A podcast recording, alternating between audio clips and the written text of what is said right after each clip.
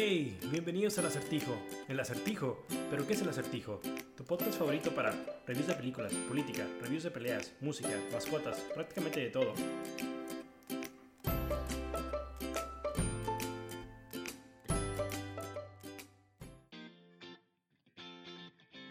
Hola, muy buenos días a todos. El pasado domingo 22 de abril tuvimos el primer debate presidencial entre los candidatos Margarita Zavala, Ricardo Anaya, Andrés Manuel López Obrador, José Antonio Meade y Jaime Rodríguez.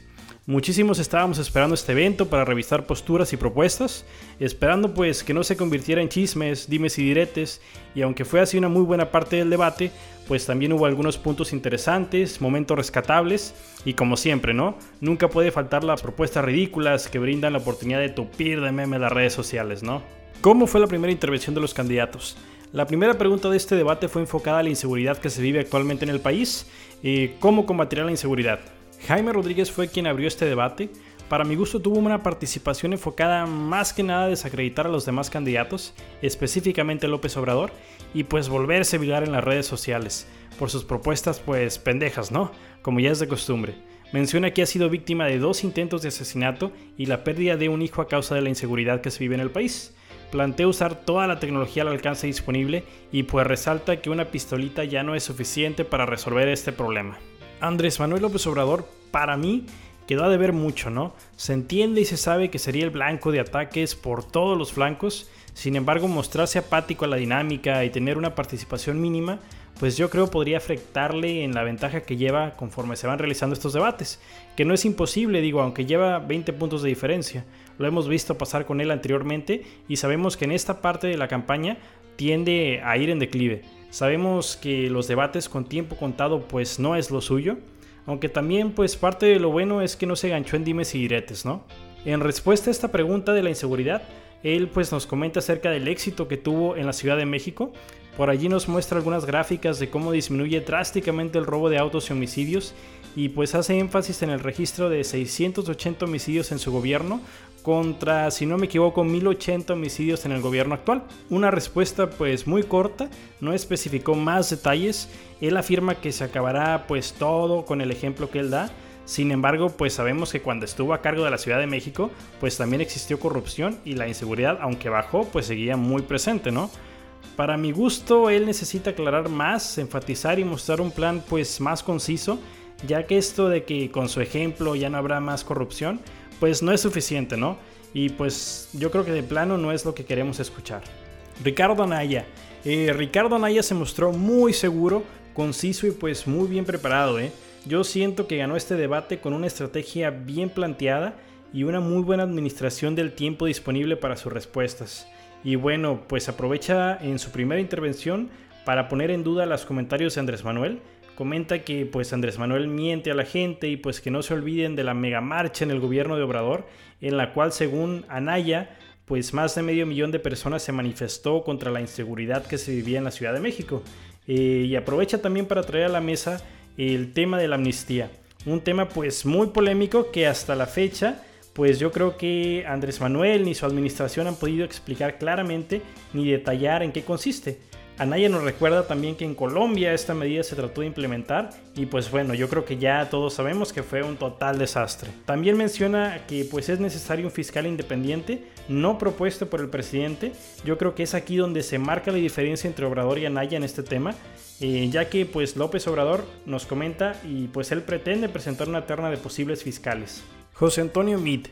¿Qué podemos decir de José Antonio Meade? Su campaña de plano no arrancó su participación pues muy gris. Para mí la verdad no resaltó, no mostró algo interesante, pero bueno, así ha sido su campaña, ¿no? Gris. Aprovechó su oportunidad para también en su primera intervención comentar que mientras pues Obrador quiere perdonar al crimen organizado, con su amnistía, pues él tendrá la mano dura, ¿no? Y meterá a todos a la cárcel. Y pues está de acuerdo también con la figura de fiscal independiente como lo comenta y plantea el candidato Ricardo Anaya. Margarita Zavala, eh, yo la noté muy insegura y como se lo comentaron pues en más de una ocasión, toda su campaña pareciera pues una réplica de las medidas tomadas por Felipe Calderón durante su gobierno, ¿no? Pareciera busca retomar estas políticas que la verdad pues yo creo son de miedo, Todos recordaremos los momentos en los que había gente colgada de los puentes, cabezas encontradas en la calle, balaceras frente a escuelas, centros comerciales, en todos lados a cualquier hora del día, ¿no? Granadazos también por todos lados, homicidios y secuestros por doquier. Y pues pareciera que busca dar continuidad a estas medidas que pues la verdad yo creo nos hicieron mucho daño y pues sabemos que no son las adecuadas para combatir el narcotráfico. Momentos interesantes del debate. Por ahí le preguntan a Jaime Rodríguez si mentir es corrupción. Él contesta sí.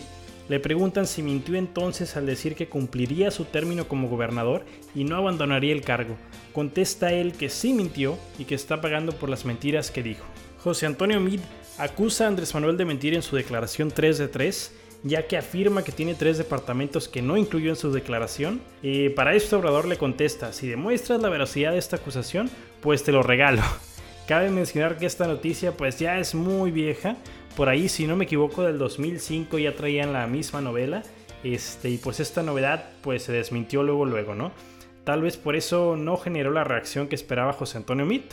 Se sabe que pues estos departamentos están en un juicio testamentario en favor de sus hijos, eh, los hijos de Andrés Manuel López Obrador, ya que pertenecían de hecho a la difunta esposa de Andrés Manuel, quien de hecho pues adquirió estos bienes antes, de hecho mucho antes de conocerlo. Ricardo Anaya propone algo que debería ya estarse llevando a cabo, eh, yo creo que por sentido común, eh, muerte civil a los funcionarios públicos corruptos. Eh, básicamente cualquier funcionario público que se haya visto involucrado en actividades ilícitas, pues no vuelve a fungir en ningún cargo público, ¿no? Esto la verdad no entiendo cómo es apenas una propuesta en pleno 2018. Por sentido común es algo que debería estar en vigor total. Sin embargo, es algo que vemos en todos los partidos políticos, ninguno se salva. Estamos llenos de funcionarios que se han visto envueltos en actividades ilícitas, sin embargo, pues siguen fungiendo como si nada hubiera pasado, prácticamente borrón y cuenta nueva, como quien dice. Margarita Zavala. Pues ojo con esto, ¿eh? Le preguntan que si su hijo fuera homosexual, le impediría contraer matrimonio con alguien del mismo sexo. Eh, ante esta pregunta se notaron sus nervios este, y en su respuesta pues fue muy conservadora. Esto yo creo que pues obviamente le traerá repercusiones en el voto. Eh, para ella y en sus palabras, el matrimonio es solamente entre hombre y mujer.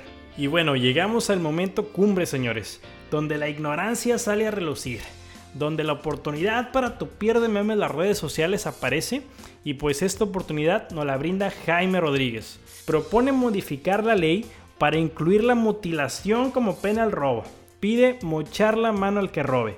Le dan de hecho la oportunidad de corregir en dos ocasiones y comenta en dos ocasiones que habla en sentido literal. Hay que mocharle la mano al que robe es aquí donde yo creo cuestiona la seriedad y la inteligencia de este candidato, ¿no? Yo me pregunto qué tan imbécil y carente de sentido común tiene que ser esta persona para proponer esta medida. ¿Y cómo llegó a este debate? Ah, bueno, pues sí, ¿no? Ya sabemos cómo, ¿no? Con corrupción.